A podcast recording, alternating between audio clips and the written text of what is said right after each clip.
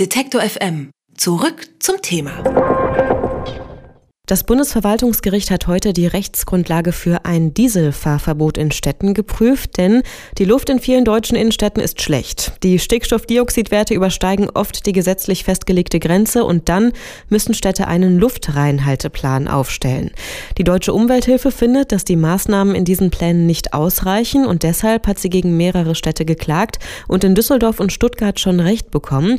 Die Verwaltungsgerichte haben die Behörden dazu verurteilt, ihre Luftreinhaltepläne auszuweiten Dagegen haben die Länder Nordrhein-Westfalen und Baden-Württemberg beim Bundesverwaltungsgericht Revision eingelegt. Der Fall ist allerdings vertagt worden. Ein Ergebnis soll dann offiziell Ende Februar bekannt gegeben werden. Über den Rechtsstreit spreche ich jetzt aber mit Dorothee Saar von der Deutschen Umwelthilfe. Sie ist dort zuständig für Verkehr und Luftreinhaltung. Hallo, Frau Saar. Hallo. Das Bundesverwaltungsgericht hat die Entscheidung über die Rechtsgrundlage von Fahrverboten auf Ende Februar vertagt. Was erwarten Sie denn für ein Urteil nach heute? Nun, wir hoffen nach wie vor, dass das Urteil so aussehen wird, dass die Städte eine Möglichkeit in der Hand haben werden, schon jetzt Fahrverbote auszusprechen, weil es dringend erforderlich ist, äh, solche Maßnahmen, die direkt an der Quelle, also an der Verursacherquelle sozusagen ansetzen, tatsächlich auch umzusetzen, damit wir die Grenzwerte so bald wie möglich einhalten und einen besseren Gesundheitsschutz für die Menschen in den Städten sicherstellen können.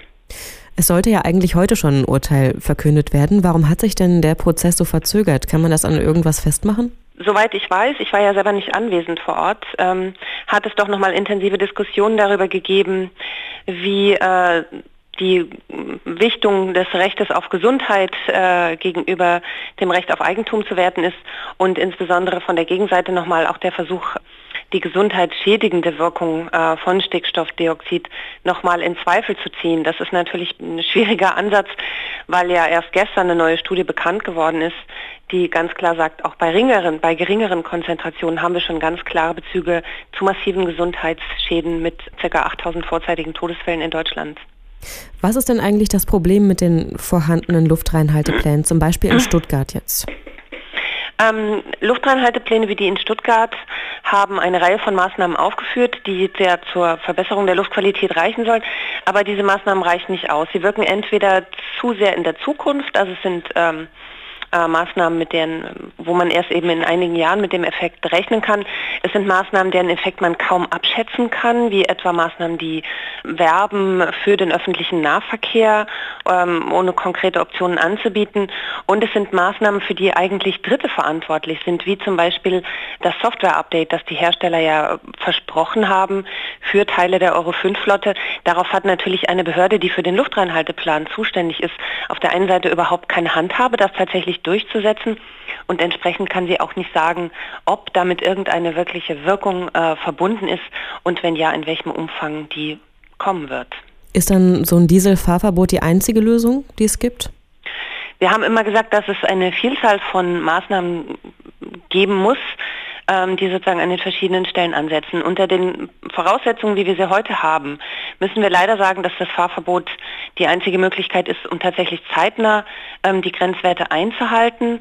Wir haben auf der anderen Seite aber auch immer gefordert, dass wir zum Beispiel für die Euro 5 und Euro 6 Fahrzeuge eine Nachrüstung brauchen mit wirksamer Hardware. Der ADAC hat ja jetzt kürzlich nochmal festgestellt, wie massiv man damit die Stickoxidemissionen von diesen Fahrzeugen reduzieren kann. Aber solange sich die Bundesregierung hier nicht bewegt und die rechtlichen Voraussetzungen dafür schafft, bleibt leider keine andere Maßnahme übrig. Es gibt ja viele kritische Stimmen, ne, die vor einem Fahrverbot warnen, weil Lieferanten und Handwerker beispielsweise ihrer Arbeit nicht mehr nachgehen könnten. Mhm. Was entgegnen Sie dem denn? Wir hatten ja vor einigen Jahren äh, eine ganz ähnliche Diskussion mit der Einführung der grünen Plakette und der Umweltzonen. Ähm, diese Umweltzonen haben ja Fahrzeuge ausgeschlossen, die keinen Partikelfilter hatten. Nun hatten wir damals sozusagen die Möglichkeit, Fahrzeuge nachzurüsten mit einem Partikelfilter. Aber auch damals, und das erwarten wir auch heute, wird es so sein, dass zunächst einmal definiert wird, an welchen Stellen müssen diese Fahrverbote überhaupt gelten, welche Bereiche sind betroffen, ab wann soll das kommen, welche Fahrzeuggruppen sind betroffen, gilt das tatsächlich für jedes einzelne Dieselfahrzeug, werden bestimmte Fahrzeuggruppen ausgenommen, gibt es Übergangsregelungen, Anreizprogramme für einen Tausch dieser Fahrzeuge. Das sind alles Maßnahmen, die innerhalb des Verfahrens in dem Luftreinhalteplan zu klären sind. Dafür sind die zuständigen Behörden verantwortlich. Von daher denke ich, dass man sicherlich äh, für die allermeisten Fälle einen Weg finden wird, um beidem gerecht zu werden, dem natürlich berechtigten Mobilitätsanspruch des Einzelnen, aber eben auch dem Recht auf gesunde Atemluft für alle. Über mögliche Dieselfahrverbote und die Lücken in den Luftreinhalteplänen habe ich mit Dorothee Saar gesprochen. Sie leitet den Bereich Verkehr und Luftreinhaltung bei der Deutschen Umwelthilfe. Vielen Dank für das Gespräch, Frau Saar. Ich danke Ihnen.